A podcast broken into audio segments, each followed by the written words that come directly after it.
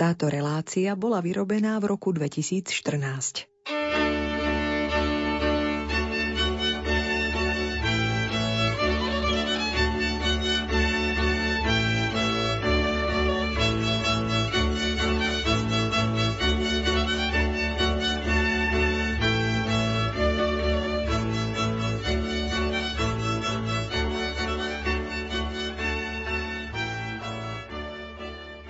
Prajem vám požehnané a milosti plné vianočné sviatky, milí poslucháči.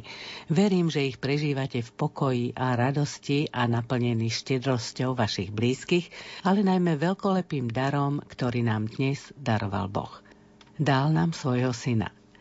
Nad tým, čo sme pochopili a čo nie z posolstva, ktoré nám priniesol na túto zem Boží syn, budeme hovoriť v nasledujúcich chvíľach s monsignorom Marianom Gavendom. V druhej časti relácie vám ponúknem vyznania mladých ľudí zo spoločenstva Ebenezer o tom, ako oni prežívajú osobný vzťah s Bohom.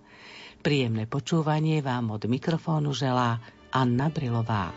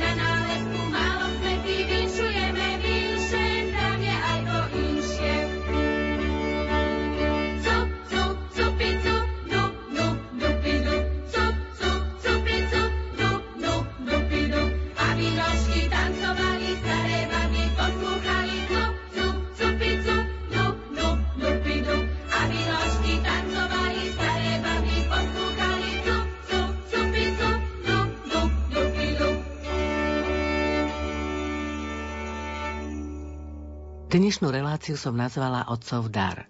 S monsignorom Marianom Gavendom budeme hovoriť o Otcovi, Bohu a jeho dare, ktorý nám dal, a tým je jeho syn Ježiš Kristus. Otec Marian, zamyslíme sa na úvod, kto je Boh Otec, aký je. Ako deti sme sa na náboženstve učili, že Boh je spravodlivý sudca, ktorý dobrých odmeňuje a zlých trestce. Postačuje táto definícia pre dnešnú dobu? Tak táto definícia E... nepostačovala pre žiadnu dobu svojím spôsobom v plnosti, pretože to podstatné, čo Ježiš nám prišiel oznámiť, prečo prišiel na svet, nám prišiel zjaviť Boha ako Otca. Mnohí povedia, nie, on nás prišiel vykúpiť z hriechu, iste. Ale prečo nás prišiel vykúpiť z hriechu? Pretože Otcovi záleží na svojich deťoch. To naj, naj, najpodstatnejšie, prečo Ježiš prišiel, bolo zjaviť Otca. Zjavil som im tvoje meno, to aj Ježiš sám hovorí, a najmä cez Janovo evangelium, keď prechádzame. To je stredobod, ktorý zahrňa všetko ostatné, aj vyučovanie, aj e, prikázanie lásky k blížnemu, odpustenie a tak ďalej. To všetko má najhlbší základ v tom, že Boh je Otec a že on je jeho syn. Keby Boh nebol Otec, Ježiš by nebol synom, tým pádom by nebol ani Bohom. Bol by to jeden z prorokov, za akého ho považujú napokon aj súčasní Židia, nielen vtedajší, ale Boho uznávajú aj moslimovia. Ale že je Božím synom a Boh Otcom, to zároveň aj mení podstatu na, na vnímanie Boha ako takého. Ja som hovoril, keď pápež Benedikt vydal prvú encykliku, vieme, že na tú prvú encykliku nového pápeža sa vždy tak čaká osobitne, lebo ona obyčajne udáva smerovanie pontifikátu. Sa zo žartu hovorilo, že prvá Ratzingerová encyklika bude Ordnung muss sein, poriadok musí byť. Vychádzali skôr z povahy Nemcov než Ratzingera, ktorého nepoznali. A zrazu Benedikt šestnásty prvú encykliku prekvapivo nazval Deus caritas est, Boh je láska. A ja si pamätám, vtedy som to komentoval, že to je aj veľká rozbuška, lebo mnohí hovorili, áno, v tomto sa zhodneme so všetkými. No, zhodneme aj nezhodneme, pretože ak Boh je láska, musí byť trojica. A trojediného Boha, Boha ako vzťah osôb, otcovský vzťah k synovi, tak silný, že ho nazývame Duch Svätý, to je len kresťanské ponímanie. Filozofické ponímanie, že tu musí byť nejaká tá prvotná príčina, že náhodou nemôže vzniknúť tak geniálna skutočnosť, ako je vesmír, a náhodou sa to nemôže ani celé udržovať v pohybe, v bytí. Na to príde aj filozof.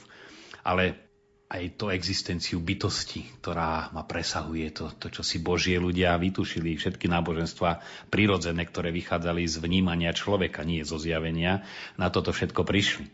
Ale že Boh je Otec, jeho podstata je otcovstvo, a nielen nejakým analogickým ponímaním, že sa niekto ku mne správa ako otec, bol mi to, bol mi to akoby otec, niekto starší. Ale že on je reálne otec, jeho podstatou je otcovstvo, teda to, čo v teológii sa nazve tak sucho v dogmatike plodenie syna.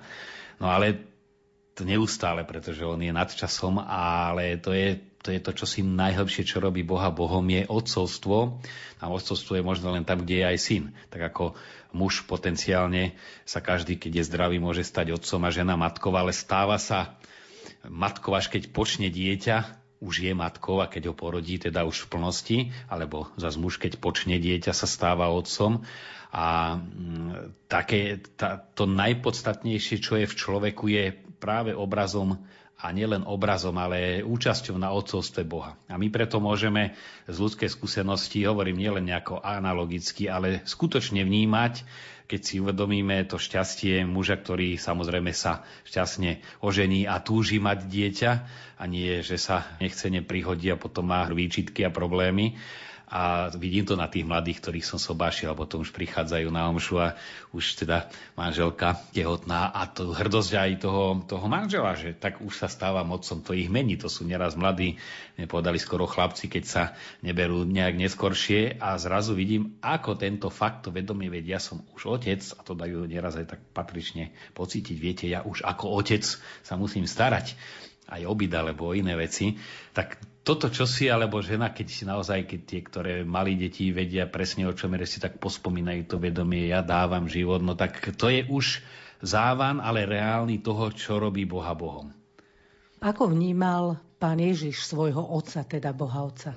My sa vžiť do toho vieme len určitou tou, takou, takým porovnaním svojho rozpoloženia a povedať si, toto, čo ja prežívam, len nekonečne silnejšie, také niečo musel prežívať. Vieme sa do toho žiť a človek má tie také vrcholné prežívania, big experiences, hovorí psychológia, aj prirodzená tzv. Mystika v tých takých zážitkoch, či už tie prvé zalúbenia v mladosti, každý, čo si prekrásne prežíva, silné, alebo niekedy zase v tých takých hlbinách smútku a opustenosti zrazu narazí na to svoje dno a zistí, že za tým dnom je niekto prítomný. Tak to sú také závany toho, čo asi Ježiš prežíval. Vieme z tých náznakov, ktoré nám ponúkajú evanjelia, že naozaj sa uťahoval a musel to byť niečo prežarujúce. Tí učeníci túžili, Pane, nauč aj nás modliť sa. Naučili ich Otče náš, keď sa modlíte, hovorte Otče náš, Abba, Otče, Otecko. Ale to je naozaj taká zdrobnelina, také čosi familiárne a zároveň veľké. E, možno ja by som skôr povedal, že táto po slovensky. Takže takto nejak ho oslovoval. Ako dieťa, keď začína sa učiť rozprávať a prvé slova, čo povie, je mama. No a tu by som aj vlastne povedal jednu myšlienku, ktorá ma silno oslovila a ktorú často používam ako vyjadrenie toho, o čom aj teraz hovoríme, a najmä matky vedia, o čom je reč, a otcovia, starí otcovia, že tak položím otázku, keď malé dieťa prvý raz vysloví to mama, mama sa rozplače, lebo to je čosi úžasné. A tedy sa pýtam, kto vie, čo to dieťa povedalo? Ono alebo mama? Mama vie, čo povedalo. Alebo uh, dedo mi hovoril, taký robustný chlap a mal vnúka na rukách, sa mu tak vra- hrabal v brade a dedo, a hovorí, hm, to zatrasie aj silným chlapom. No a to je to čosi, čo uh, dieťa necíti, ale až ten rodič cíti, ale v prípade Ježiša aj on to cítil. To, čo cíti matka, keď, sa, keď ju dieťa osloví, alebo otec, alebo starý otec, stará mama, baba, to, čo si prekrásne, tak cíti nebeský Otec, by sme mohli povedať. To je to, od Boha pochádza každé otcovstvo na zemi, hovorí svätý Pavol. Ale tým, že Ježiš bol aj dospelý a cítil sa ako milovaný syn, tak také niečo podobné aj on cítil zo strany Otca. Keď už lepší príklad si neviem asi predstaviť, lebo to nie je len príklad, ale je to už pomenovanie veci. Boh chce, aby sme ho milovali, je to vlastne prvá základná požiadavka našej kresťanskej viery, ale môžeme milovať niekoho, koho nepoznáme? Nož otázka je, či môžeme milovať toho, koho poznáme, lebo neraz medzi ľuďmi to platí, takže niekto je veľmi obľúbený, buď si ho vážime, tak zobďaleč, považujeme ho za niekoho veľmi buď sympatického alebo váženého, a keď ho spoznáme zbližšia, zistíme, že má aj chyby. No a neraz aj tie zalúbenia, hovorí sa, kto sa zalúbil na prvý pohľad, nech sa pozrie ešte raz, že práve kým nepoznáme, tak to vyzerá všetko pekné, keď už sa spoznáme, tak to také ružové nie je. Čiže dalo by sa to aj takto povedať, ale o Bohu to samozrejme neplatí. Tam to platí opačne. Práve to, že čím človek ho viacej spoznáva, tým viac zistí, že ho nepozná, a tým viac ho chce poznať, e, tak tam sa nikdy to nenasíti, že už ho poznám. To je tá nekonečná hlbina, ale ktorá priťahuje. Zaujímavé, keď stojíte na schodíku, úplne na kraji toho schodíka, tak nič. Ale keď stojíte pol metra nad obrovskou priepasťou, tá záhadná sila vás strháva a vy tam padnete. Hoci nič sa nedeje a človeka to strhne, tak aj Boha mnohí mystici prirovnajú takáto hlbina, ktorá človeka pohlcuje a zároveň ale je to naplňa šťastím. To není prepadanie sa v nejakom prázdne, ale čosi, čo strháva človeka. No a preto treba to len nejakým spôsobom odštartovať. Ako čokoľvek iné, keď, ja neviem, začneme sa nejakému koníčku venovať, len čo to človeka trošku chytí, už potom to rastie. Čokoľvek, aj deti, alebo aj dospelých, nejaký šport, alebo nejaká, nejaká záľuba. Len čo tomu, ako sa povie, pričuchnú, už to ide. No a takéto niečo je potrebné, čo sa týka Boha, tak odštartovať to a ono to už potom ide. Čo je najhoršie, že toto skôr poznajú neveriaci a nepraktizujúci, že keď ich to už chytí, že majú taký prvý náboženský zážitok, obyčajne to odštartuje v nich tú túžbu poznať viac, dopátrať sa, čo to nimi hýbe, čo je toto tajomné, kto je to ten Boh. Kým práve veriaci, ktorí už na toto všetko si zvykli, už prestanú hľadať. A to je najhoršie, čo môže byť, že človek už si myslí, už Boha poznám, už viem všetko, a prestane byť Boh pre nich tajomstvo, tak tam naozaj to sú tí naj, najťažšie, pardon, s takými ľuďmi je najťažšie pohnúť. A s takými problém mal aj Pán Ježiš. Vieme, že farizei, zákonníci, tí si boli istí. Jednak, že dokonale poznajú zákon, jednak, že ho perfektne zachovávajú, a nič nové neboli stave prijať, lebo už, už len podľa nich sa musel meniť svet. No a toto je možno aj dôležité, udržiavať si ten postoj z jednej strany toho vedomia tej Božej blízkosti, že Boh o mne vie, Boh sa o mňa stará, pre Boha je dôležitá každá moja drobná radosť aj starosť, hoci keď si predstavíme len, čo je naša planéta, tie miliardy ľudí, že ako mu môže záležať práve dnes na tom, či sa mi niečo, nejaká drobnosť podarí, ktorú dokonca ani ja sám nepovažujem za nejakú až absolútne dôležitú, alebo študent či tú skúšku spraví za Ačko, alebo za Cčko. No čo to pre Boha môže znamenať? No nič, povieme si ľudsky. A predsa jemu záleží. Tak ako vidíme, že každá, každá rastlina, každý drobný chrobáčik alebo nejaký hmyz má svoj život a každého z nich, každý ten kvet Boh udržiava v byti a záleží mu na ňom, tak o to viac na človeku. A Ježiš používa tieto obrazy, keď už polné lalie, alebo ani vrabec nespadne na zem bez vôle vášho otca. A tých vrabcov koľko poletí a chce tým, že on aj, jemu aj na nich záleží, tak pohovorí, tak o to viac na vás.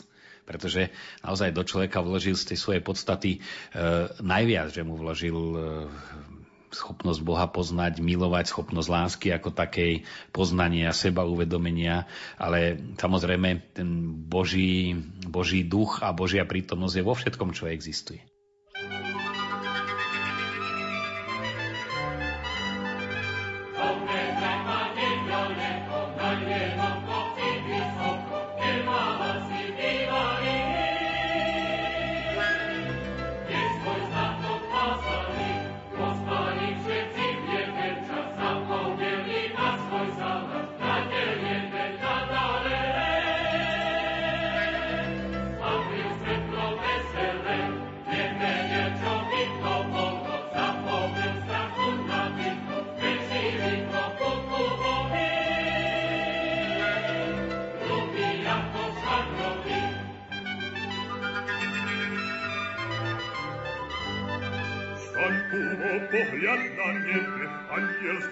Samrat, jede, gute, ja, das Martina.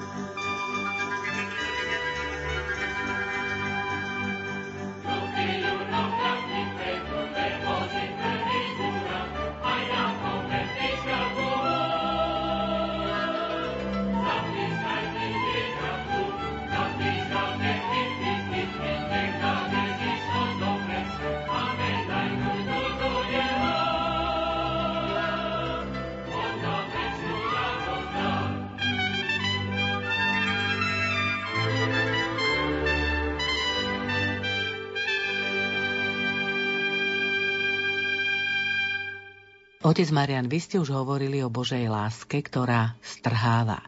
Dnešný človek akoby bol hluchý na túto lásku.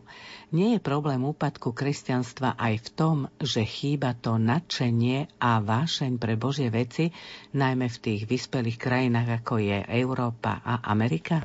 Tak, či sú vyspelé, sú technicky vyspelé, civilizačne a obdivuhodne. Vytráca sa práve v týchto krajinách vyspelých tzv. Vôbec vzťah aj medziludský a schopnosť lepšieho vzťahu, schopnosť tešiť sa, či už na niečo alebo po niečom, lebo tak sa sypú nové udalosti, že aj krásny zážitok treba z nejakej exotickej dovolenky trvá chvíľu, lebo už zase sú iné veci. Kedysi si pamätám aj deti, ako sme sa na nejakú hračku ceste predvianočné týždne tešili, nevedeli sme sa dočkať, človek sníval, zaspával s tým. No teraz je hneď všetko. Čiže chýba nám to tešenie sa, chýba nám spomínanie, nie čas spomínať. Kedy si ľudia spomínali, mali pár zážitkov, treba z mladosti, z detstva, ale o tom sa stále spomínalo, lebo z toho žili. Nám sa to všetko valí skutočné s neskutočným, to, čo sme my prežili a čo sme videli, že druhí prežili na obrazovke. No a tým pádom sa vytráca aj schopnosť vzťahu k človeku, ale zároveň aj k Bohu. To je jedna vec. Druhá vec je, že my máme ozaj, kde si sme zastali na takých skreslených predstavách o Bohu. A najmä skreslených zásadným spôsobom, že nám Boha predstavovali ako policajta. No kto by policajta miloval? To sa snažíme mu vždy vyhnúť a nie, že aj len bežnému policajtovi, a keď to má byť policajt, ktorý má vidieť ešte aj v skrytosti, ako to Pán Boh ťa vidí, Pán Boh ťa potrestá. E, to som už neraz povedal, že takáto veta spôsobí v duši dieťaťa viac zla než dvadsať rokov komunizmu a ateistickej propagandy, pretože skreslí ponímanie Boha. E, takisto ako je a poznačuje to ľudí, poznám aj, majú štyridsať päťdesiat rokov a keď v detstve mama hovorila, nebudem ťa mať rada, keď budeš nosiť trojky a nie jednotky, tí ľudia sú poznačení na celý život. Už len tá neistota v ľudskej láske, že tá mama ma bude mať rada, aj keď peťku donesím. Síce sa zarmúti, ale nie, že ma prestane mať rada. A možno aj sa nahnevá a dostanem aj bitku, ale má ma rada. A tú, tú istotu a ešte nesm, nepomerne viac, že Boh ma má rád, keď akékoľvek hriechy spácham. A keď sa toto už od dieťaťa alebo už od ranného detstva do toho dieťaťa ako si nedostáva, necíti to, no tak samozrejme, že nemá vzťah k Bohu. Ale keď podobne ako je dôležité, aby to zažívalo takisto zo strany rodičov, ako aj zo strany Božej. Karina Korec spomína, že mal, však on istého času mal na celé šiestich vrahov a on sám tam bol ako biskup medzi nimi. No ale o jednom hovorí, že učil ho modliť totiž. Ten jeden väzeň prejavil záujem, tak ho začal učiť na prvú modlitbu dospelého, čo začnete Otče náš, a on sa striasol. To nemôžem Bohu povedať, otec, viete, čo to je, aké hrozné, vedia, som mal otca e, sadistu. A no tak keď nemal pojem otca ako takého, tam píše aj kardinál, ja som si tu uvedomil, že aké je dôležité, aby dieťa zažilo prirodzeného otca a matku na to, aby vedelo prijať Boha ako otca. Inak už keď to spomíname, platí tu našťastie aj opačne, že kto nezažil ozaj ten vzťah otcovský a materský, a najčastejšie skôr ten otcovský chýba, tak je už na celý život poznačený svojím spôsobom, to detstvo sa už nevráti. Ale našťastie tu funguje tá duchovná zákonitosť, že keď človek aj v dospelosti objaví Boha ako otca, dokáže to preliečiť aj to, čo už sa inak preliečiť nedá.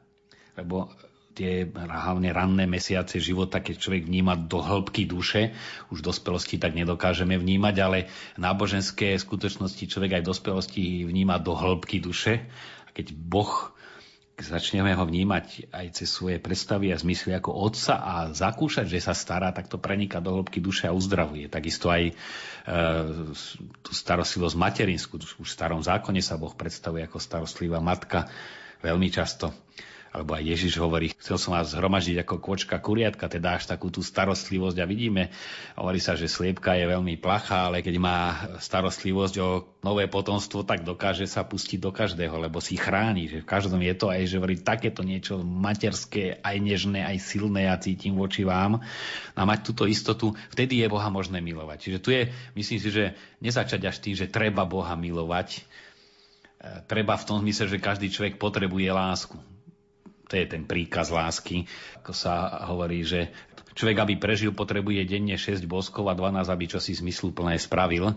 Ja som to počul v jednej kázni, kde to potom ten kazateľ trochu parafrazoval, že potrebuje aspoň šesť povzbudení, aby prežila, aspoň dvanásť, aby ho to bavilo žiť. Že treba ľudí aj povzbudzovať, nielen karhať.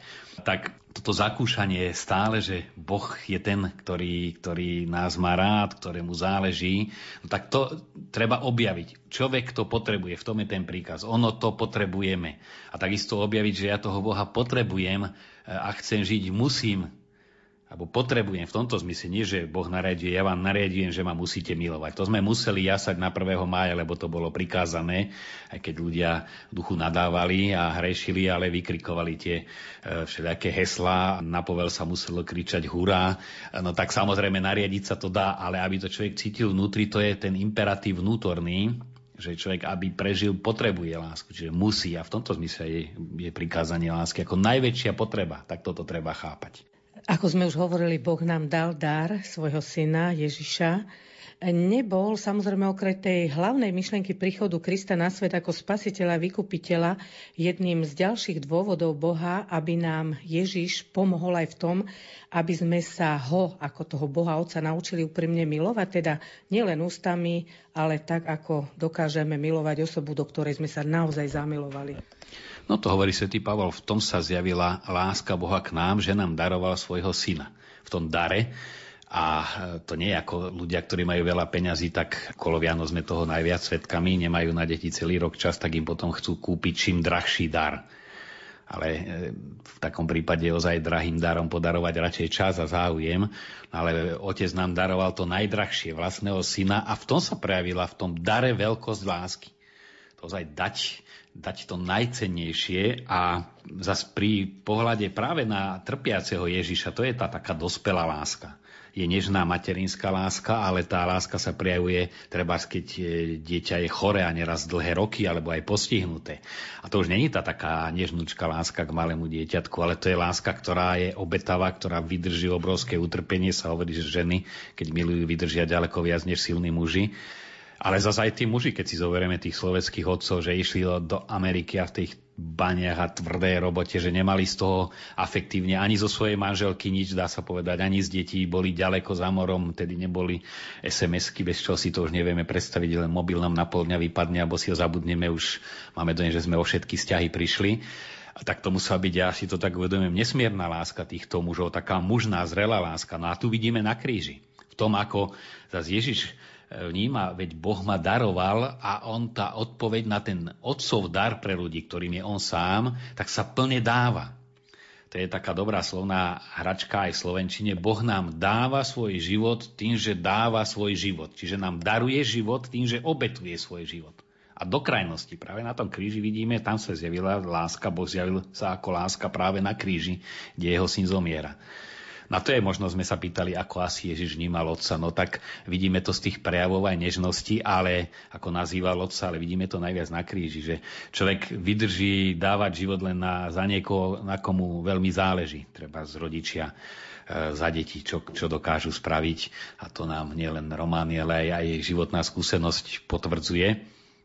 No tak to, čo dokázal Ježiš spraviť z lásky k otcovi, tak na kríži vidíme, čo znamenal pre neho otec. Naozaj tie kruté bolesti a všetko a dobrovoľne darovať. Takže Vianoce ako dar Boží a kríž súvisia veľmi spolu. Pekne to hovorí Fulton Sheen, že už tie jasle, do ktorých bol Ježiš položený, už sú pred zvesťou kríža a sú aj také skrížené. On hovorí, je tam už aj určitá podoba kríža. Ale nie len tá vizuálna, ale tá ešte hĺbšia, že naozaj, tak ako na kríži sa mu odňali ešte aj šaty, narodí sa do chudoby, narodí sa s tým, že nemá, nemá nič, tak už v tom narodení Ježiša je predzvesť kríža ako plného daru. Poďme teraz ešte trošku späť, poďme sa pozrieť na panu Máriu. Boh si vyvolil Máriu, aby sa nám dal v ľudskej podobe. Mária svojim konaním a správaním v tej duchovnej rovine predbehla dobu, nie od tých našich dvetisíc rokov, ale určite, pokiaľ bude svet svetom, ale zostaňme v súčasnosti, my máme problémy, nemáme prácu, ľudia utekajú zo svojich krajín, lebo sú ohrození, v ľuďoch je veľký strach. Ale toto všetko predsa zažívala aj Mária. Mohli ju ukameňovať, čakala nemanželské dieťa, útek pred Herodesom, ťažký život tesárskej rodiny, prenasledovanie a nakoniec aj tá smrť vlastného syna, veľmi ťažké udalosti. A predsa žila takým pokojným životom a myslím si, že mala aj veľmi šťastné chvíle, ktoré prežila v živote. Prečo dnešní kresťania, hoci majú vieru a nemajú väčšie problémy ako Panna Mária či Svätá rodina, prečo nevedia žiť v pokoji a radosti? Jeden z dôvodov, je ich určite viacero, je, že my e, bolesť a utrpenie skrývame. Zoberme si len časopisy, alebo reklamu, alebo čokoľvek, čo vplýva vôbec na naše vnímanie toho, čo je dobré a pekné, čo je zlé, tak utrpenie sa skrýva. To také ozaj priznanie si utrpenia, bolesti, takého dôstojného. Niekto vie trpieť ozaj dôstojne a obdivuhodne, až taký majestát človek cíti pri chorom, ktorých idem pozrieť, ja neviem, na onkológiu, že niekedy je tam zúfalstvo a niekedy je tam bolest, to vidieť na tej tvári, že človek si prejde, že tie noci, noci sú nekonečné, hlavne oni povedia, viete, tá noc, to je hrozné, už cez ten deň to prejde nejako, ale, ale z nich vyžaruje čosi také až obrovské, by som povedal, posvetné, majestátne. No ale k tomuto sa my vôbec odmietame stavať a preto aj ľudia potláčajú. Potláčajú už samotné problémy tým, že ich prehlušujú. Preto jedno z najrozsiahlejších priemyselných odvetví je zábavný priemysel. Celosvetové, keď zoberieme, koľko sa investuje a koľko sa zarába práve z vyrábania a predaja zábavy, to sú, to sú obrovské položky, lebo človek si nevie veci riešiť znútra a preto si myslí, že si ich vyrieši zvonka. No a znova netreba na to ani náboženstvo, aj zdravá psychológia hovorí, že tým sa tie problémy ešte viacej zatláčajú. Keď ja si ich nepomenujem a stále sa tvárim, že sa nič nedeje, oni hľadajú znútra. To je ako rakovina, e, duchovná aj psychická. Že stále len to odmietam, si aj pripustiť treba aj svoje nedostatky, alebo aj prijať ten kríž ako kríž a stále si to len niečím zastierať, či už zábavou, alebo nejakými vonkajšími vecami, alebo myslieť, že to šťastie dosiahnem vtedy, keď ešte toto si kúpim. Tak toto je jedna z príčin, prečo sme vlastne otrávení. To je taká nadrogovanosť. Ako človek, ktorý naozaj, keď má ťažké bolesti a potrebuje aj silné lieky, oni mu síce tú bolesť potlačia, ale celý je taký e, ospalý a potlačený a nevníma. Alebo aj e, neraz sa divím na pohreboch, že tak e, pokojne berú tie deti pohreb a pochovávanie svojho otca, kedy si naozaj sa chveli plačom. No je to liekami. Dajú si, dajú si nejakú tabletku. Ona síce potlačí tie city a tú bolesť, ale ten človek vlastne si neuvedomí, čo sa stalo. A je to škoda svojím spôsobom. Lebo to je tak veľká vec. A A potom odstupom času však som vlastne, už keď ten liek vyprchá, tedy to človeku doľahne, keď je sám, že ja som si to ani neuvedomil, čo sa to vlastne stalo. No a podobne je to aj pri radosti. My sme celkové takí nadrogovaní a tým pádom, že sa vyhýbame týmito drogami bolesti, vyhýbame sa aj radosti, lebo kto má zdravé city, vníma síce viacej aj bolesť, preto sa hovorí, že Ježiš tým, že bol mimoriadne citlivý, aj mimoriadne veľa trpel. Ale zároveň sa zbavujeme aj schopnosti veľa sa radovať. No a práve toto ide hlboko spolu a dnešný svet si myslí, že to nejde spolu. Že ja keď sa chcem tešiť, nemôžem mať problém a nemôžem mať bolesť. Ale, a mystika to nazýva ten stav asprodulce, taký sladko-trpký. Svätá Katarína Sienská hovorí, že keby tá bolesť mala byť ešte miliónkrát väčšia, tak chce radšej trpieť, ako žiť bez bolesti. Nie, že by sa nejak vyžívala v bolesti, ale To, tú sladkosť lásky, ktorú cítil Ježiš, keď z lásky k Otcovi zomieral a keď preniká človeka, musí cítiť aj to utrpenie, ale ten vnútorný, hlboký Ježišov pocit, keď sa človek stotožní s jeho utrpením a naplní ho aj Ježišova láska, povedia, to stojí za to. Každý mystik povie, je to veľké utrpenie, ale ono stojí za to. A nielen tí mystici, takí vnútorní, ale aj tí svetci, ktorí ho zasa idú zodrať v práci, povedia, áno, ale stojí to za to.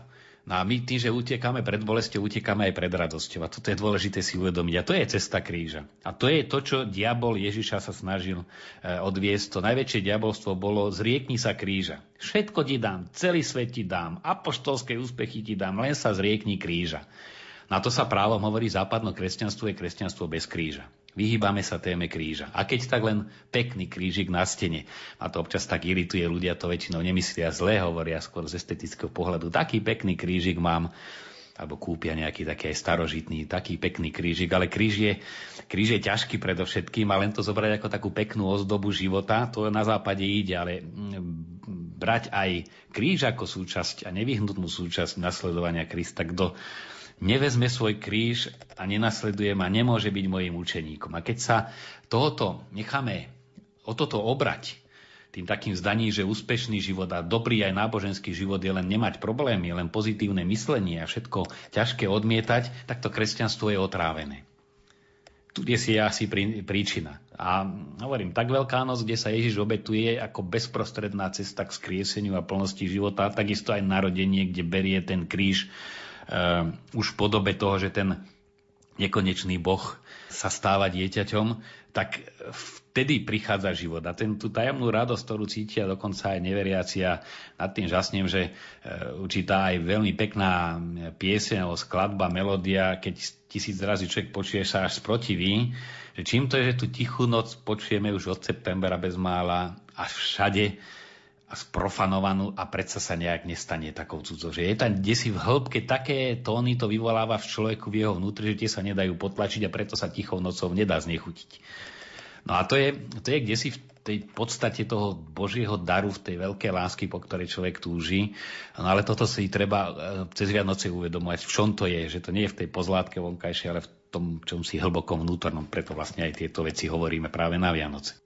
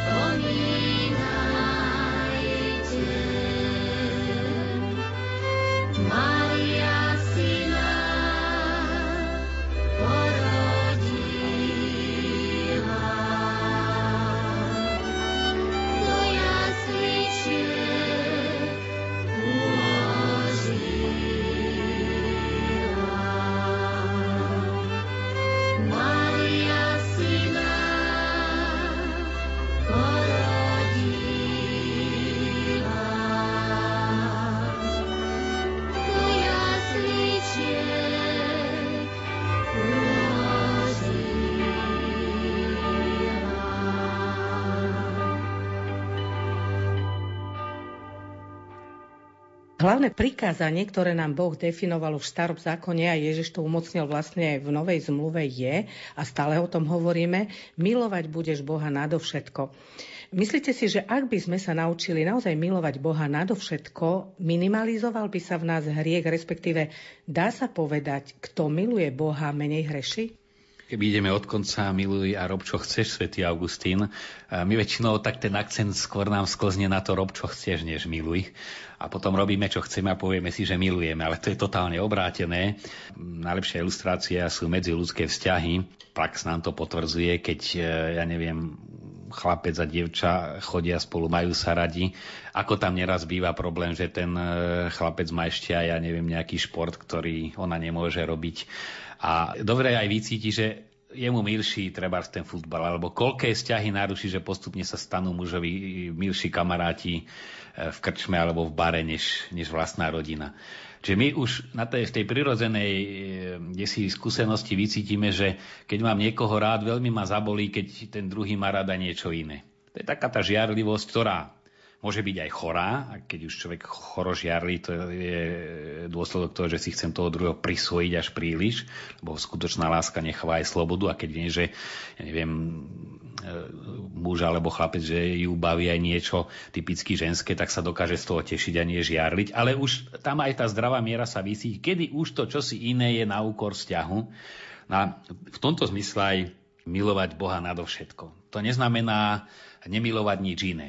Ale ak by sme dali všetko, čo nám Sväté písmo zjavuje, tak milovať, a Svätý Ignác to krásne hovorí, Boha nadovšetko a všetky ostatné veci pre Boha, nakoľko nás vedú k Bohu. To nie je konkurencia, že ja mám rád Boha, mám rád prírodu. Mám rád Boha a v prírode oslavujem znova Boha. A vtedy si to nekonkuruje, naopak sa to umocňuje. Ale ako náhle je niečo zbožství, že mi je to viacej ako Boh, no tak jednak je to modla, A, a vnáša to chaos, pretože e, naozaj tých modiel my máme veľmi veľa, čomu šeli, čomu dokážeme podriadiť aj veriaci omšu. No keby veriaci veril skutočne, že čo je omša, že to je Kristova obeta, že sám Boh sa teraz za mňa obetuje a pre mňa je milšia záhradka, no ale je milšia, pretože sa stala božstvom. Považujeme ju za dôležitejšie niečo ako Boha, lebo keby som ju za dôležitejšiu nepovažoval, no tak idem na omšu. Iné je, keď, ja neviem, rolník a rodina žila z tej úrody a musel pracovať aj v nedeľu, samozrejme, alebo keď v dnešnej dobe, že sú zamestnania, kde treba v tú nedeľu pracovať. Ale tam sa to veľmi jasne vyfarbí, o čo mi vlastne ide. Ide mi o Boha a viem vôbec, čo to je ten Boží dar pre mňa, alebo neviem. No obyčajne buď nevieme, alebo aj teoreticky vieme, ale to naše je nám bližšie, si to zdôvodníme. Nadviažem na predchádzajúcu otázku. Boh nám dal syna, ktorý vzal naše hriechy na seba. On to naozaj urobil. Ale my sa stále motáme vo svojich nedokonalostiach, hriechoch, máme z toho komplexy, ostávame v strachu, čo na to Boh, koľkokrát s ním obchodujeme, že ak sme niečo vyviedli, Boh nás už nemá rád a podobne. Sledujeme sa a ak niečo pokazíme, myslím v tom duchovnom živote, tak sa utápame v tom, že opäť sme zlyhali. Určite je to do určitej miery na mieste a dobre, že si všímame a snažíme sa vlastne tých hriechov chrániť. Ale je to ten najzákladnejší odkaz, ktorý nám tu Ježiš zanechal.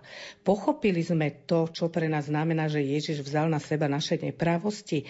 Nechcem teda umenšovať túto vec, ale predsa. Vrtame sa v hriechoch, dávame tomu prioritu, ale nie je to na úkor našej lásky k Bohu. Nemali by sme viac sa vrtať v tej láske, v úvodzovkách vrtať, teda zaujímať sa o tú lásku k Bohu, alebo to vnímanie Božej lásky k nám ako v tých hriechoch? Tak na cestách je dvojsmerná, jednosmerná premávka, aj z protismeru, to je dosť nebezpečné.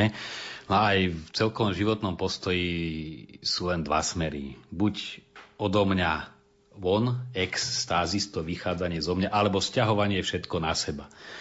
A to je egoizmus alebo egocentrizmus, ktorý nemusí mať len tú podobu takú, ktorú všetci odsudzujú, že niekto je sebec a nedopraje druhému a všetko chce mať pre seba, alebo stále hovorí iba o sebe.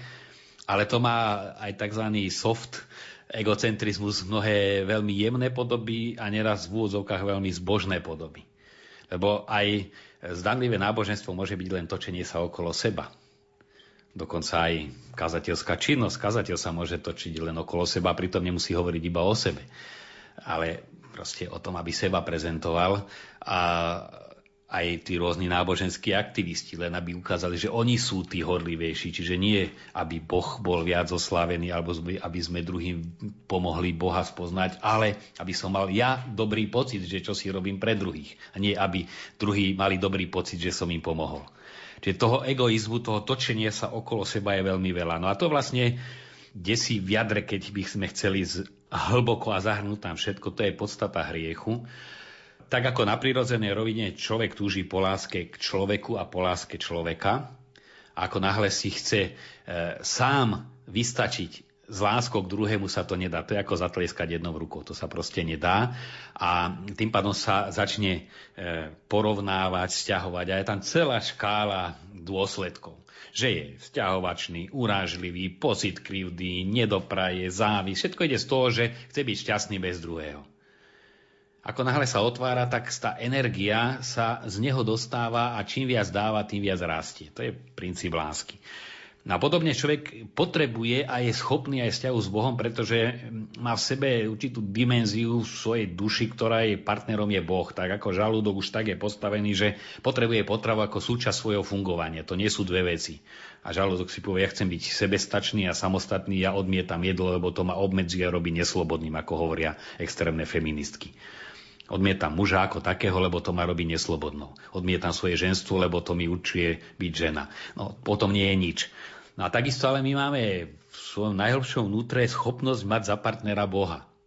A keď ho nemáme, tak to je obrovský zmetok. No a to je vlastne prvotný hriech, že človek chcel byť tak šťastný ako s Bohom, ale bez Boha. Chcel si vystačiť sám. No a tým pádom tá túžba najhlbšia sa nenaplňa a všetko sa začalo točiť okolo neho. A tam bola závisť, tam bol Kain a Abel a zo závisti bola vražda a celé sa to nieslo a nesie dejinami. Pretože dedičný hriech, v čom ja to tak prirovnám, keď sa rodičia slobodne rozhodnú ísť žiť niekde na severný polárny kruh, kde je takmer ničoho nie a ťažký život a ich deti sa narodia tam, už to mi rozhodnotí žiť. Na Kamčatke, nie v Bratislave, obnáša, že sa budú mať tak, ako sa majú ľudia tam a nie je tu. A keďže sa prví rodičia rozhodli vystačiť si sami bez Boha, tak aj deti, ktoré sa v tom, tej vzdialenosti od Boha rodia, rodia sa bez naplnenia tohto vzťahu.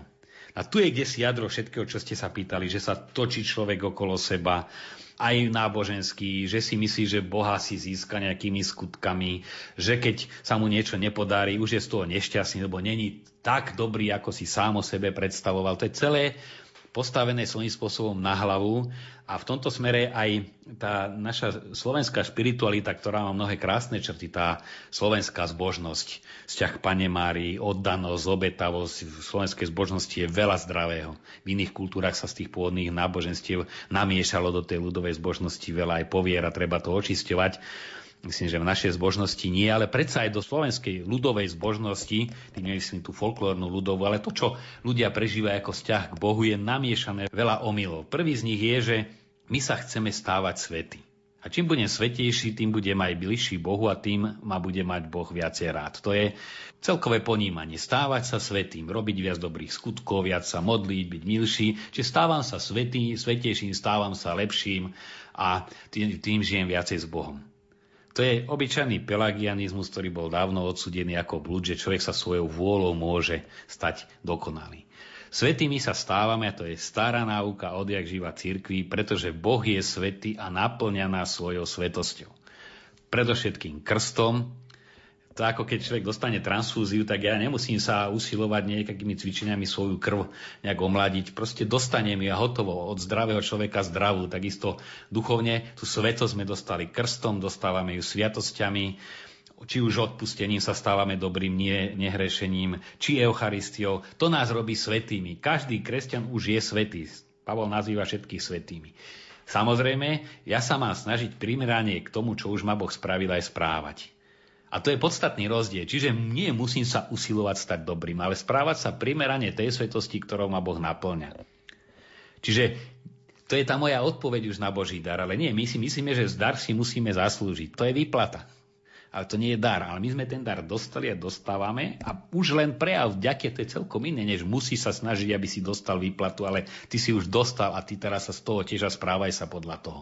To je prvá základná vec, ktorú musíme v našom slovenskom ponímaní úplne otočiť. Nemáme to, nemáme to zakorenené. Je to dané, my sme to aj študovali, že krajiny, kde človek musí zápasiť s prírodou, čím severnejšie, tým viac a musí cieľavedome siať a odriekať si a nemôže hneď všetko pojesť, lebo by do jary nedožil.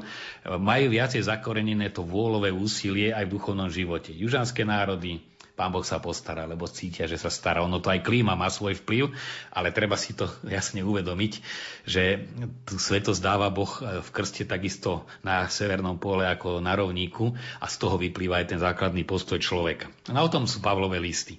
Na ďalšie omylia je teda veľa omylov vo vnímaní hriechu, ktorý berieme skôr ako prestúpenie prikázania, než sklamanie lásky. No a to je ten Boh policaj, ktorý dal prikázania, sú, nie sú vysvetlené prikázania, že to je moja vnútorná potreba.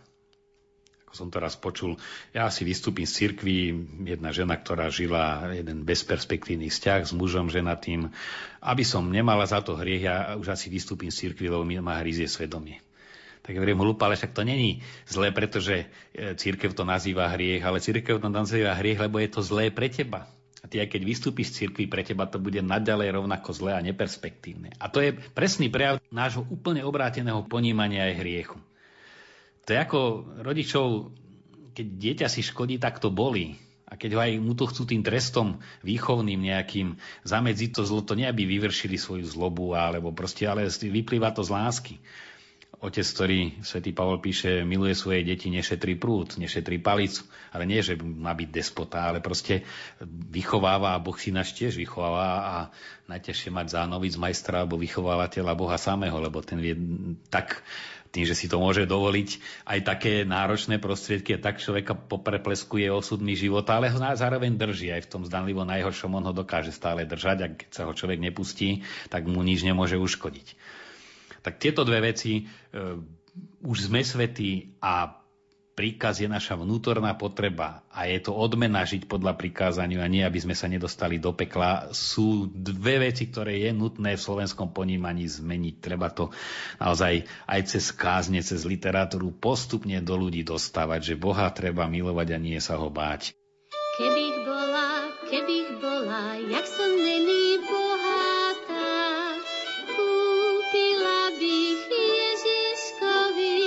košílenku ze zlata. Kúpila bych ti, Ježiškovi, košílenku ze zlata.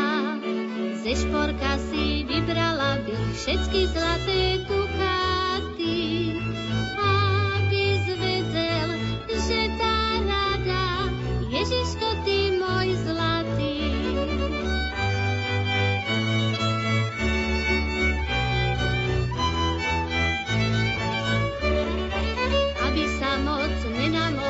Ani Panna Mária, sama bych ho maličkého do plieneček povíla.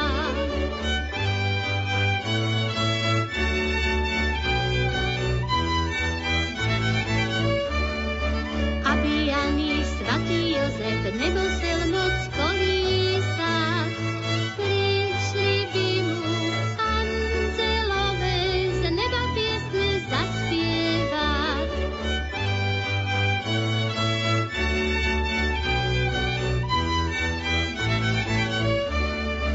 Vitaj, vitaj, náš Ježišku, tuto ťa má každý rád. Prišli sme ti k kolíske uspávanku zaspievať. Prišli sme ti k kolíske uspávanku zaspievať.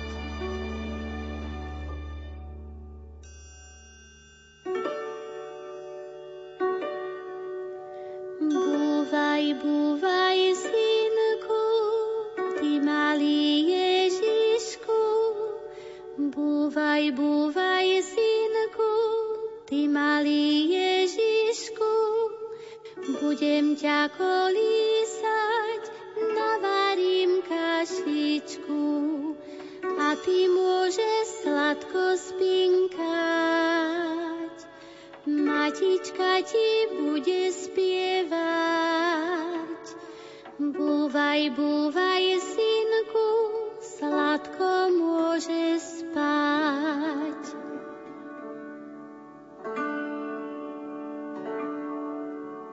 Búvaj, búvaj, malý, Ježiško spalí.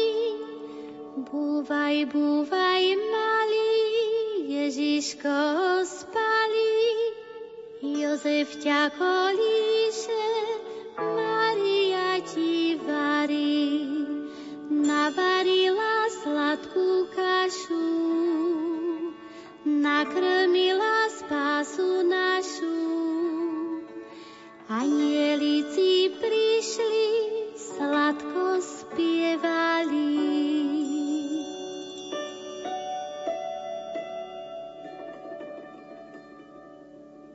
Pokračujeme v rozhovore s otcom Marianom Gavendom. Hovorili sme o láske, ale Ježiš nás vyzýva, aby sme milovali aj nepriateľov. Prečo ich máme milovať? Je to pre mnohých nepochopiteľné. Prirodzene človek má odpor voči zlu. A to je aj správne. Aj voči zlu, ktoré sa mňa samého dotýka, či fyzického, pred fackou, nejakým ozaj niečím bolestným človek, aj pichnutím ihly človek uhýba, prirodzene, spontánne sa strhne, lebo to nechce a buď trpí, alebo aj vyvolá to agresívnu obranu, takisto aj pri tej zlobe druhého, či už sa týka mňa, alebo len vidí, že niekto robí zlo, no nemôže to v nás vyvolávať sympatie. Tak to je do nás vložené. A to si treba aj uvedomiť. Len otázka je, čo s tou antipatiou spravím, aby sa nestala nišivá. Často, aj keď sa ľudia z toho spovedajú, používam taký príklad, no keď vonku je zima a ja vidím iba v košli, je nutné, že ja drkocem zubami a je mi zima. Zas v lete, keď je horúco a si dám, nechám sveter, tak sa potím. To je reakcia prirodzená. Ale ja keď začnem nadávať, že v lete je teplo, tam je tá chyba.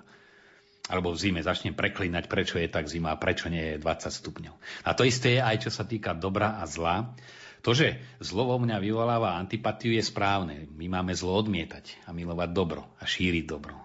Ale čo ja s týmto potenciálom tej antipatie spravím, či ju premením na motor, ktorý ma vedie k tomu, aby som to zlo odstraňoval, či už sa snažil tomu druhému pomôcť, aby to zlo nerobil, alebo sa bránil, aby mňa nenaplnilo, aby ma neinfikovalo, to je celé to umenie. Zase nie potláčať, nie so zaťatými zubami milovať, ale to, čo Ježiš ukazuje, vždy, keď hovorí o potrebe odpustiť, jeho argumenty sú: pozerajte, koľko sa vám dostalo odpustenia a z vďaky odpúšťate. Ale keď odtrhneme to prvé, naozaj je ťažké odpúšťať. Tá otázka prečo? Prečo práve ja mám začať? A stále nám bude naskakovať, že prečo by som mal začať, nech ten druhý. Ale keď Ježiš hovorí, ale začni od iného, pozeraj, že už Boh začal odpúšťať. A ako nesmierne veľa jednak ti odpustil a koľko ti nezaslúžene daroval, tieho prirovnania s tými talentmi a všetkým, koľko, koľko Boh dáva odpustenia, kto si to prerátal, koľko kilometrov vozov naložených zlatom by bolo tá hodnota, ktorú v tom podobenstve o, o tom správcovi dal, a on potom tomu svojmu dlžníkovi nedokázal odpustiť pár halierov. Ježiš použil nesmierny kontrast, teda obrovské množstvo bohatstva a trochu nejakých pár halierov, aby povedal, ale keď sa zadívaš, čo všetko tebe Boh dal, tak už budeš mať silu odpustiť. No ale my sa točíme okolo seba, ako sme hovorili, ja som stredobod, preto nevidím, čo dostávam, ale stále vidím, ako sa mi krivdí a čo všetko nedostávam, no tak tedy je ťažké odpúšťať. Druhá vec je samozrejme vidieť takto veci, to je už otázka viery. A viera je nadprirodzený dar. Lebo vidieť, čo nevidím, tak ako to môžem vidieť, len ten, že ma niekto uschopní. Drobné veci potrebujem mikroskop, aby som ich videl, inak ich nevidím, a duchovné Božie dary potrebujem vidieť vieru. A keďže ja tú vieru, a nielen, že Boh existuje, ale tú vieru takú ozaj v Boha, ktorý sa stará, tú zakúšanú vieru, ktorý mi odpúšťa, vďaka ktorej si uvedomím, kto je Boh a kto som ja, keďže ju nemáme, no tak samozrejme, že je ťažké odpúšťať. Ono je to ľudsky vždy ťažké, ale práve preto sú to tie zvláštne milosti viery, ktoré túto silu dávajú. A potom neraz je to aj ten pohľad príliš, my sme príliš zameraní na, na túto zem. Keď si to zoberieme, slovenskú minulosť zoberieme po taký devätnásťstoštyridsaťosem, o kúsok medze, koľké rodiny na Slovensku, celé generácie sa nenávideli. No a prišlo družstvo, zobrali traktor, všetko to rozorali a tí ľudia si povedali: a o čom to bolo? Pre akú blbosť my sme si zaťažili zlobou a nenávisťou náš život, susedový život, zle sme si robili pre pár konárov, čo trčalo ponad plot. No, čiže aj tento taký nadhľad je potrebné tiež si budovať. Čo je to proti večnosti? Známy taký výrok. Keď si človek uvedomí, čo je večnosť, aké veľké, tak relativizuje to, čo považuje zrazu za nejaké úžasne dôležité. Aj spätne veď ľudia, koľko hodnotia, na čo som sa tak naháňal. Len čo človek zrazu, ja neviem, dostane prvý infarkt, si povie, na čo to bolo. A teraz mám kus života možno ešte pred sebou a už musím veľmi pomaličky, na čo to naháňanie bolo. A viera nám ponúka aj ten nadhľad. Lebo už pozeráme nielen tým bezprostredným, bezprostrednými očami, ale keď máme, veci sú veľké podľa metra, aký máme. No tak pod lupou sa aj chrobák zdá veľký a zase opačne sa zdá aj veľký slon maličký. No tak aj problémy sú také, záleží, akou optikou sa na ne pozeráme. No a keď sa pozeráme na problémy Božou optikou, tak zrazu sa stávajú malými. My veríme, že Boh je absolútna láska. Učíme sa ho ako milovať a učíme sa, aby sme vnímali, ako on nás miluje. Ale ešte stále sa traduje príslovie: koho Boh miluje, toho krížom navštevuje. Je to vôbec možné, aby on ako absolútne milujúci Boh robil, v úvodzovkách poviem, skrátka ľuďom zlo? Toto tvrdenie sa mi zdá dosť odvážne a z toho mi vyplýva otázka: trestá nás Boh, alebo sa trestáme sami tým, že nedodržujeme jeho prikázania? Tam je rozdiel navštevovať a trestať.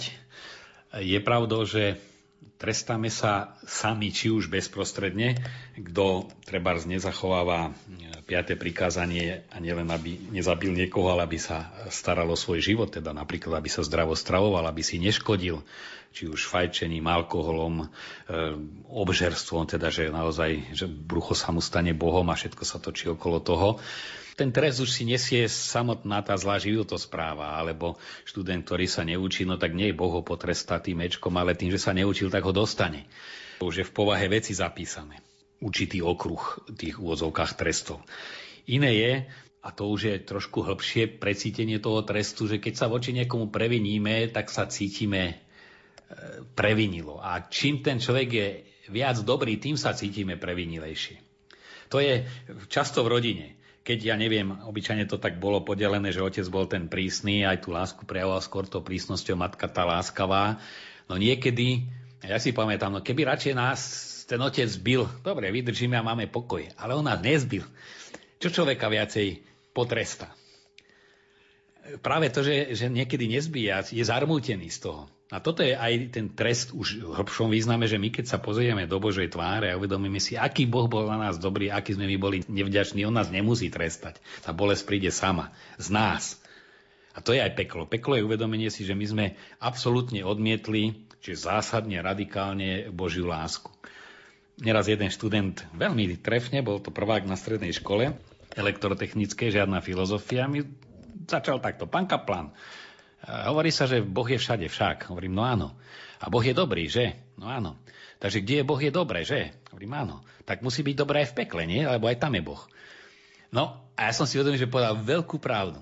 Ja som mu tak nejak spontánne odpovedal a potom som čítal od kardinála Ratzingera nejaké dielo a on rozoberal túto istú otázku, len teologicky nastolil, ale presne to, čo sa ten chlapec spýtal, a on tam fakticky odpovedal, no nemôže byť peklo ako miesto bez Boha, že teda toto si vyhradíme a tam Boh nie je, tam je len peklo. Poviem to veľmi zjednodušene pointu, že peklo to je tá časť neba a ten stav, keď ja sa pozerám na to, ako Kristus za mňa z lásky zomiera a si uvedomím, toto som ja odmietol. To peklo je v tom vedomí, ja som odmietol dobro. A čím väčšie dobro, a keďže ide o Kristovú smrť, to je to absolútne dobro, absolútna láska. Aj ten, tá bolesť je, už by sme mohli povedať, absolútna, čiže obrovská.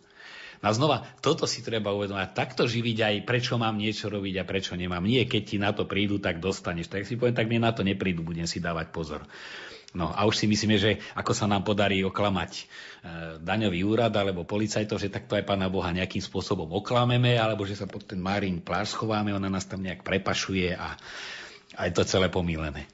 Skúsme sa teraz zamyslieť, ako zažiť skutočnosť, že Boh ma miluje. Ako dokázať sa otvoriť tejto skutočnosti? No môžeme nadviazať aj trošku na tú otázku, že toho krížom navštevuje. Tak ako tréner, ktorý chce vytrénovať nejaké mužstvo, no musí byť náročný. Tá rozcvička musí byť rozcvička a proste v ktorejkoľvek oblasti, kto chce niekoho niekam vypracovať, keď má zodpovednosť za druhého alebo keď niekto sám seba, tak musí byť aj náročný. To je prvá vec.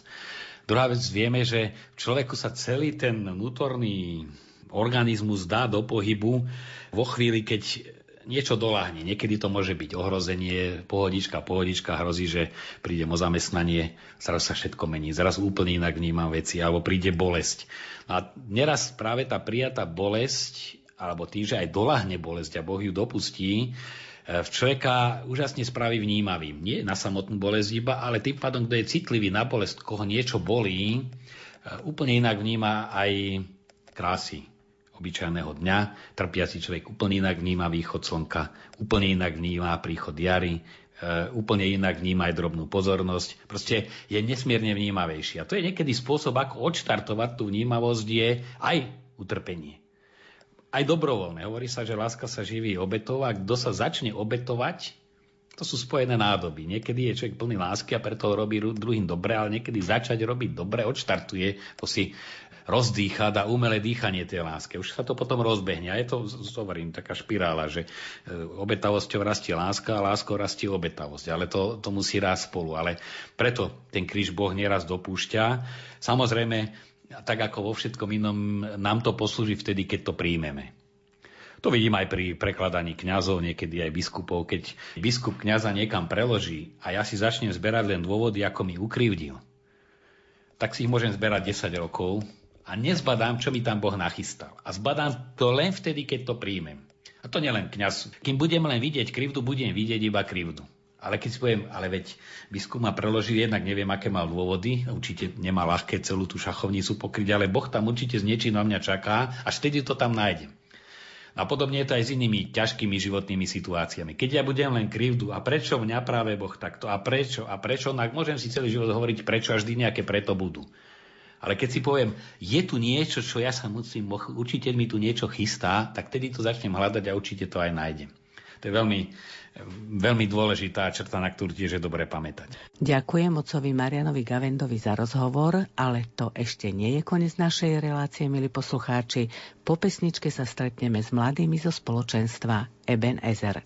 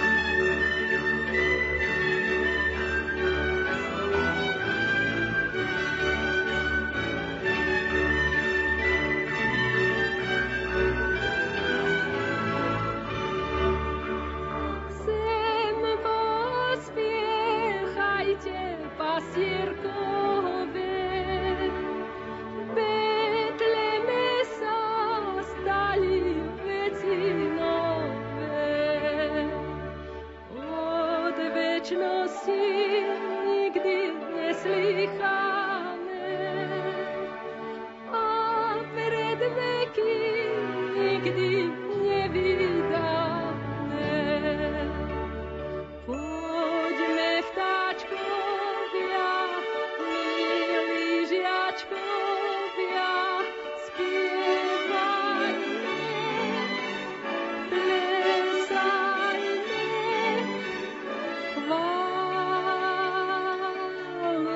vzdajme.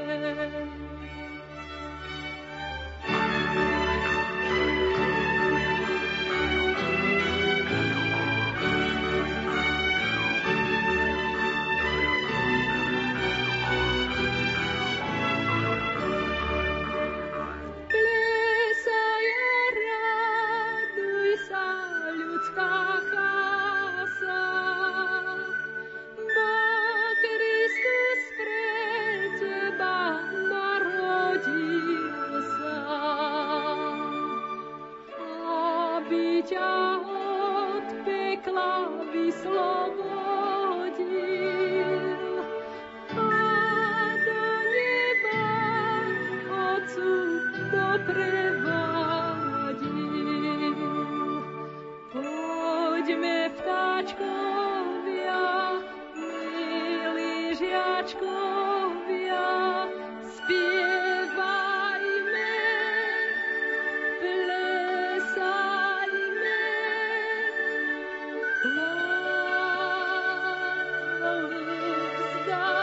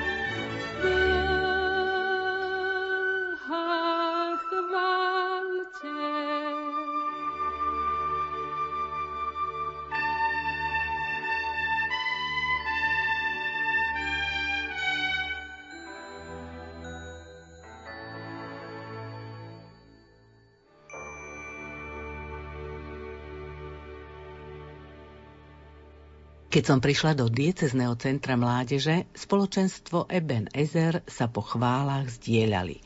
Úprimné výpovede mladých, z ktorých traja po skončení ich stretnutia odpovedali aj na moje otázky o ich prežívaní vzťahu s Bohom. Začala hovoriť Mária Ďurkovská. Ja už si neviem predstaviť byť bez Boha. Aj keby som sa teraz z nejakého dôvodu nahnevala na Boha, alebo by som si povedala, že cesta neveriaceho je jednoduchá a chcela by som ísť tým smerom, tak už mi to nejde. Ja neviem žiť bez neho. Jednoducho môj život obratil tak na ruby, že už sa to nedá vrátiť, ani to nechcem vrátiť.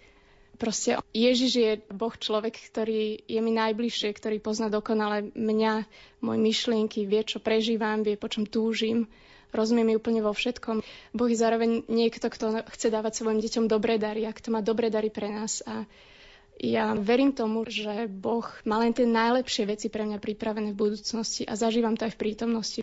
Že naozaj hojným priehrštím dostávam od Boha veľa, veľa darov. A nielen to, aj keď mám ťažké obdobie, aj keď sa niečo nedarí, aj keď idú veci zle, tak mám za kým prísť a spýtať sa, že Bože, čo ty na to, čo si ty o to myslíš? Boh naozaj hovorí, Boh nie je niekto, kto iba počúva naše modlitby a na to ničej. On je naozaj živý, naozaj živý. Mária Škovierová. Ako vyzerá môj vzťah s Bohom, to je, že z takej kategórie musím sa to prenieslo na kategóriu chcem. Nie je to pre mňa súbor príkazov alebo čo všetko potrebujem zvládnuť a žiaľ okolo seba tak aj vidím, že pre mnohých je viera taká ťažoba, že aby som to akože zvládol s tým Bohom a ustať všetky tie príkazy. Ak niekoho milujete, tak jednoducho robíte veci, lebo chcete, aj keď nie sú niekedy úplne najľahšie. A mňa to strašne s Bohom baví. Každý deň, musím povedať, mám aj prácu, ktorá mi robí hroznú radosť. Ja som učiteľka na gymnáziu a ja ráno vstanem a hovorím si, že Bože, ja sa dnes postavím pod tvoj pohľad a celý čas ty sa na mňa budeš pozerať. A to je asi taká vec, ktorá ma nesie aj bežným životom. Takže pre mňa je to... Život s Bohom je proste super. Naozaj, aj keď to vyznieva ako taká fráza trochu teraz, ale tak to zažívam. A čo dáva vzťah s Bohom Matejovi Sabovi? Je to obrovská vec a obrovská téma, ale zároveň je o tom ťažké hovoriť, pretože to je ako keby som hovoril o tom, že čo mi dáva dýchať vzduch. Jednoducho vzťah s Bohom je pre mňa nevyhnutná záležitosť na to, aby som žil. Vzťah s Bohom mi dáva život a život v plnosti. A to, čo zažívam vo vzťahu s Bohom, je moja skutočná hodnota, hej, že keď idem pred Pána, keď sa modlím, keď čítam písmo, keď som s ním, tak zažívam to, kto som v Otcových očiach a to je vlastne to, kto som v skutočnosti. Žijeme v spoločnosti, kde sú na nás kladené rôzne nároky. Jednoducho žijeme v takom prostredí, kde je veľa tlakov. Ľudia sú z toho často aj neurotizovaní a zúfali, že čo si vybrať a, a vlastne nejak sa v tom celom zorientovať. A vzťah s Bohom je jednoducho to, čo opisuje Dávid v žalmoch, že Boh je taký bezpečný prístav, on je ten, ktorý ma pozná, on je ten, ktorý ma zázračne utvoril ešte v lone matky, on je ten, ktorý vie o mne všetko. Ešte skôr, než niečo poviem, on už to vie. Jednoducho, kto by nechcel mať vzťah so, so svojím stvoriteľom? A ešte keď je to stvoriteľ, ktorý je úplne milujúci, hej, že Ježiš sa stal človekom, jak to hovorí písmo, on sa uponížil, vzal si prirodzenosť sluhu, stal sa človekom a je to niekto, kto zobral všetku moju špinu, všetku moju hanbu, vzal ju na seba a povedal, že ja, ja zaplatím a zobral moju dlžobu. Hej? Čiže, čiže toto sú také veci, ktoré proste mňa dostali a dostávajú stále a to je jedna strana, druhá strana je to, čo mi dáva. Jednoducho pri ňom naozaj nachádzam taký pokoj, utišenie. Pomáha vám Boh aj v tých materiálnych veciach, Mária Ďurkovská. Ja môžem povedať také svedectvo. Naozaj zažívam to, že Boh hovorí každý deň, dalo by sa povedať. Teda nedalo by sa povedať, ale je to tak, že keď mám nejaké dilemy, tak s tým môžem vždy prísť za Bohom a čokoľvek prežívam, tak mu to rozprávam jednoducho a on nie je hluchý a odpovedá. Čo som tak riešila v poslednom čase bolo, že som mala pocit, že by som sa pomaly mohla odsťahovať z domu. Ja bývam v Bratislave, pracujem v Bratislave a moji rodičia sú z Bratislavy a nejako som nemala dôvod odísť z domu, keďže mi tam v podstate bolo dobre, ale mala som taký pocit, že pre môj taký osobný rast by to bolo správne. A hovorím Bohu, že Bože, že ja by som aj šla, ale že potrebujem trošku potvrdenie na to. Nemám na to financie, nemám kam ísť a neviem, s kým mám ísť. Že keď mám ísť do nejakého podnájmu, tak fakt by som tam chcela mať niekoho, s kým sa môžem modliť, s kým sa môžem rozprávať a že nebudeme tam iba tak vedľa seba žiť, ale že bude to naozaj také, také spoločenstvo jednoducho v tom byte. A trvalo to asi tak mesiac, v priebehu ktorého sa vyriešili všetky tieto otázky jedna za druhou. Teraz aktuálne bývam v byte, do ktorého ľudia chodia a sú absolútne nadšení z toho, kde, kde to vlastne bývame. Moji rodičia to zobrali tak výborne, celé moje odsťahovanie, ako sa len dalo. Finančná otázka sa vyriešila. A bývam s babami, ktoré naozaj milujú Boha, ktoré idú za Bohom a môžeme sa spolu modliť a skutočne tam zažívame spoločenstvo a takú jednotu. A už teraz po tom krátkom čase, bývam tam asi mesiac, tak vidím, že aké je to dobré pre mňa. Vstúpiť do takej novej kapitoly. Mala som pocit, že, že Boh ma volá do novej kapitoly môjho života, aby som tak vykročila a niečo nové prišlo. A celé leto som mala pocit, že Boh mi hovorí ten citát z Izaiáša, že hľa, ja robím veci nové, už to klíči nebadáte. A toto je súčasťou toho procesu. Nie je to všetko, ale je to jedna z tých takých hmotných vecí, ktoré sa udiali. Ja konkrétne zažívam, že im Boh opakovane stále tak pripomína, a hovorí mi, že záleží mi na tvojom srdci, nie na tvojom výkone. A ja som taký snaživý typ, že sa snažím to odmakať, že mi niekto niečo povie, že toto je dobré, tak ja za tým idem. Čo nie je zlá vlastnosť, aj tá snaha, aj s Bohom vo viere, že ja už som s Bohom možno bola aj vyše desať rokov a že som sa fakt tak snažila dodržať všetky tie veci, hľadať o aký on je. A bola som z toho niekedy hrozne unavená. Potom som bola v lete na takom modlitebnom podujatí dlhšom, a Boh mi tam úplne konkrétne povedal, že ty pre mňa nie si to, čo robíš, ale ja chcem tvoje srdce. Že ty máš hodnotu len tak sama pre seba. Bolo to niečo, čo ma úplne roztopilo, lebo zrazu všetko to, čo som sa snažila, ako keby prestalo mať tú ťažobu a váhu. A veľmi ma cesto aj uzdravoval z tých všetkých výkonov a z tej námahy a úplne zo mňa padlo nejaké bremeno. A ja si myslím, že my naozaj toto bremeno vôbec nemusíme niesť. Že Boh si neráta naše výkony, ani môj. A veľmi ma to oslobodilo a odvtedy znova tak iným spôsobom prežívam svoju vieru aj vzťah s ním. Čo si myslíte? Uchopili sme už všetko, čo nám Boh skrze svojho syna chce povedať? Mám pocit, že čo ešte nemáme úplne kresťania uchopené, je takú našu identitu, že kto sme naozaj v Kristovi. Že čo sme vlastne v ňom získali. Keď si čítame s takým otvoreným srdcom a otvorenými ušami písma, otvorenými očami, tak tam čítame napríklad Pavol, ako často oslovuje tých čitateľov tých listov, ktorými sme v podstate aj my, ako svätí, alebo v Efezanov začína, že vy, ktorí ste v Božích očiach nepoškvrnení a svätí v láske, tých, ktorých si už pred stvorením sveta vyvolil. A proste strašne silné slova, hej. Ja som často mal taký pocit, že svetosť to je nejaká taká strašne vzdialená meta, ktorú musím si odmakať, aby som sa tam dostal. To, čo mi momentálne Boh ukazuje, je, že svetosť je to, ako sa on na mňa pozerá. To, čo objavujem, je tiež taký nový prístup k môjmu hriechu. Kým k tomu pristupujem spôsobom, že pozerám sa na hriech, ktorý je za mnou, to sa obratím od Ježiša k svojmu hriechu a snažím sa na neho pozerať a proste držať si ho od tela a bojovať s ním a, a vyhrať nad ním, tak je to vlastne nekonečný príbeh a vždy to skončí tak, že, že skôr či neskôr do neho padnem. Hej? Ale keď sa odvrátim od svojho hriechu, obrátim sa a pozriem sa na Ježiša. Pozerám sa na ňo a vidím mu do očí a vidím, ako on pozerá na mňa. To znamená, že, že príjmam to, že čo som dostal a ako ma on vidí, hoci to vôbec nekorešponduje s mojou aktuálnou realitou. Hej, že ten jeho pohľad na mňa je oveľa väčší a oveľa lepší. On ma vidí oveľa čistejšieho a krajšieho, tak to je to, čo mi vlastne dáva silu kráčať a, a naozaj kráčať k tej svetosti. A toto je, myslím, niečo, čo potrebujeme trošku viac počuť a možno si tak uvedomiť, že, že život s Bohom není náš boj s hriechom, ale život s Bohom je o vzťahu s Pánom Ježišom a toto úplné pustenie z rúk svoje zásluhovosti niečo priniesť Pánu Ježišovi, aby sa o nás teda už zaujímal, je úplne pomílené, pretože on ešte predtým, než my sme o ňom čo len počuli, zobral na, na seba náš hriech a nechal sa s ním pribiť na kríž. Toto už je dávno vyriešené a on bol ten prvý. On je ten, ktorý nás prvý miloval. Prežívame Vianoce. Ako ste vy prežívali prípravu na tieto vzácne chvíle narodenia Krista? Advent a Vianoce sú krásny čas. Ja ich mám veľmi rada.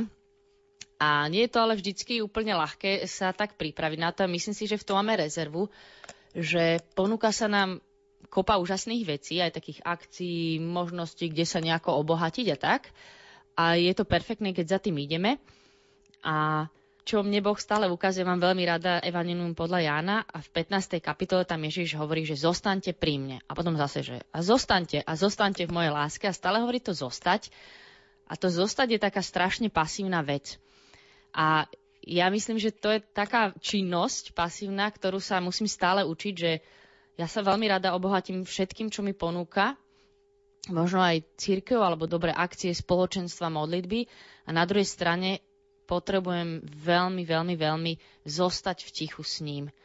A to je asi taká jednoduchá vec, že zavriem sa doma do svojej izbičky a som v tichu a som s Bohom iba ja a on. Je to veľmi ťažké si ustrážiť, už nehovoriac o tomto svete, ktorý je veľmi hlučný aj v advente, aj počas Vianoc a že tým viacej to potrebujeme. A mám takú túžbu, že každý, každý kresťan by mal tento svoj čas každý deň s Bohom v tom tichu zavretý vo svojej komórke, ako to Boh hovorí. Ja cez Vianoce vidím okolo seba počas Vianoc, že ľudia sa snažia byť milší na seba, snažia sa byť milí na svoju rodinu a kolegov možno viac a aj v tom strese, ktorý je okolo nich, tak chcú byť proste na seba dobrí, aby pekne prežili tie Vianoce v podstate. A, a to je fajn, a je to veľmi pekné, a je to aj dosť príjemné, keď ste v rodine, kde sú ľudia na seba milí. Ale to je len čas toho, o čom sú Vianoce. Pre mňa tá pointa Vianoc v niečom, a okrem mnohých iných vecí, aj tá, že Boh, ktorý je nekonečne mocný, ktorý nás nekonečne presahuje, ktorý je obrovský, tak sa ponížil tak, že sa narodil ako obyčajné dieťa, ktoré je bezbranné, ktoré treba prebaliť, ktoré treba nakrmiť, o ktoré sa treba starať. A že tento Boh, tento Ježiš, nezostal týmto malým dieťaťom. Vidím okolo seba, že ľudia sa, hlavne počas Vianoc je to akože také, že bábätko Ježiš, hej, Ježiško a tak, že je to také jemné a také nežné a to dieťatko. Ale zároveň Ježiš aj pokračoval vo svojom živote, zomrel za nás, vstal z mŕtvych, je stále s nami, že on nám poslal svojho ducha, ducha svätého. A ja mám pocit, že ľudia proste zostanú pri tom, že, že bábätko Ježiš a ten dospelý Ježiš sa ich akoby netýkal. My môžeme mať vzťah s týmto živým Kristom. Tento živý Kristus je veľmi blízko pri nás každý deň. Tento živý Kristus bojuje o nás. Tento živý Kristus sa aj tebe prihovára, mne sa prihovára. Každý deň počujem jeho volanie, keď si dám sekundu na to, aby som sa započúvala. Vnímam, že Boh túži po srdci každého človeka. Túži po nás. Ľudia z rôznych dôvodov neodpovedajú na toto volanie. Mám pocit, že niektorí aj veriaci ľudia sa im zdá, že keby odovzdali všetko Ježišovi, tak, tak by sa im nevodilo dobre. Že jednoducho Boh by im zobral veci, ktoré majú radi, alebo nejaké ich hobby, alebo ich blahobyt, alebo ja neviem, že by všetko museli dať na charitu, alebo čo. A to sú úplne, úplne hlúposti, ktoré my nevieme, čo od nás Boh bude chcieť. Ale mám pocit, že ľudia nevidia ten, ten obrovský, obrovský, obrovský benefit, ktorý viera prináša. Že my nie sme sami, že my doslova nie sme sami, že my nemusíme bojovať so sebou samými, ale že máme niekoho, a ja to na svojom živote zažívam, že, že Boh mi častokrát vysvetľuje, čo to vlastne so mnou je, že keď sa hnevám, tak Boh mi v modlitbe ukáže, Ježiš mi ukáže, že, ale že hneváš sa preto to, nie preto, že ten človek je na teba nepríjemný, ale že toto je koreň toho problému a že Boh, boh pozná všetko v nás, že pozná naše okolnosti a mám pocit, že ľudia neveria tomu, že nám chce dobre. A že preto ani často neprídu za Bohom, neprídu k Bohu a nepýtajú si dobré veci. Alebo mnohí zostanú len pri tom, že si pýtajú, ale nepočúvajú, že čo im Boh chce povedať. A ja, ja som presvedčená o tom, že Boh hovorí ku každému jednému z nás, že Boh je živý aj v tejto dobe. Boh nerobí medzi nami rozdiely, že by jedného uprednostňoval pred druhým. Proste Boh má osobitný prístup ku každému jednému z nás. Je dokonale milujúci a láskavý. Myslím si, že je veľmi dôležité tomu uveriť a spraviť ten krok viery a prísť k nemu, iba k nemu prísť, ako Mariš hovorila o tej komórke. Takže to je strašne dôležité, že dať Bohu ten priestor, že nechať ho hovoriť a počúvať ho a zároveň byť pred Bohom naozaj slobodný, taký, aký som, že mnohí ľudia majú taký oddelený život, že toto je moja viera a toto je potom môj ostatný život. A že pred Boha prichádzajú v takej nejakej duchovnej póze, ak to tak mám nazvať, že nasadia takú masku svetosti alebo zbožnosti, ani nemožno svetosti, ale zbožnosti a, a snažia sa priblížiť k Bohu. Ale Boh je s tebou celý deň, Boh je so mnou celý deň. My môžeme byť pred Bohom takí, akí sme naozaj. My môžeme prísť pred Boha a povedať mu, ako sa cítime, akí sme, čo sme zažili cez deň, čo nás ťaží, čo nás trápi a z čoho sa tešíme. Takí, akí sme. Čo by ste chceli zapriať tým, ktorí vás teraz počúvajú? Mária Ďurkovská. Ja by som prijala všetkým poslucháčom Rádia Lumen a všetkým ľuďom, aby naozaj prežili vo svojom srdci túžbu po Bohu a aby sa rozhodli dať Bohu svoje áno vo všetkom. A taktiež by som želala všetkým, aby zažili naozajstný Boží dotyk, aby zažili ten jeho pohľad lásky, to, ako on ich miluje, ako sa na nich díva, akí sú pre ňoho vzácni a ako veľmi po nich túži. Mária Škovierová. Čakanie neobľúbená činnosť a u mňa veľmi, ale ja chcem všetkým zaželať, aby sme čakali viac, aby sme mali trpezlivosť čakať, aby sme čakali pred Bohom, že ukáž mi tvoj pohľad na mňa, ukáž mi, čo si o mne myslíš, ako ma vidíš, že sadnúť si pred neho a čakať každý deň. Ja to chcem čakať a želám to všetkým vám. Matej Sabo. Prajem všetkým ľuďom, aby naozaj otvorili svoje srdcia Pánovi a zažili, aký je dobrý, láskavý, zažili, čo to je práva radosť, pravý pokoj. Naozaj vám želám, aby ste odložili všetky svoje doterajšie skúsenosti a možno presvedčenia, ktoré vás tak brzdili prísť k Bohu ako k dobrému, milujúcemu Otcovi a aby ste mohli zažiť, že on je naozaj dobrý a milujúci.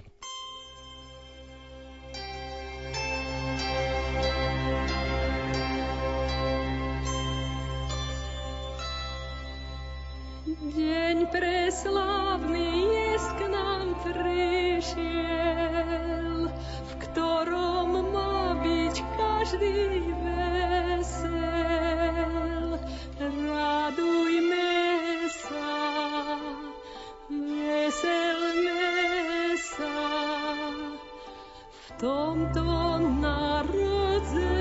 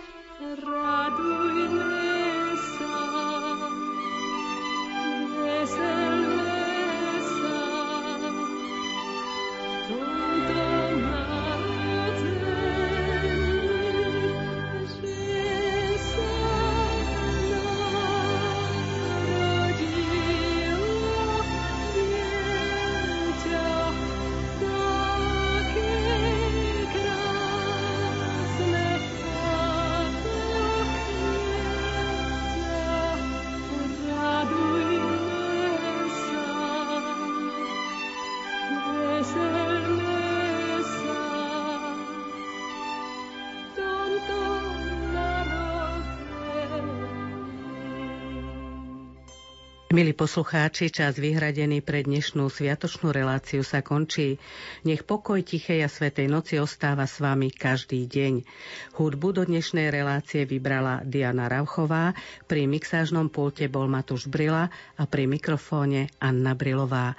Prajeme vám požehnaný večer.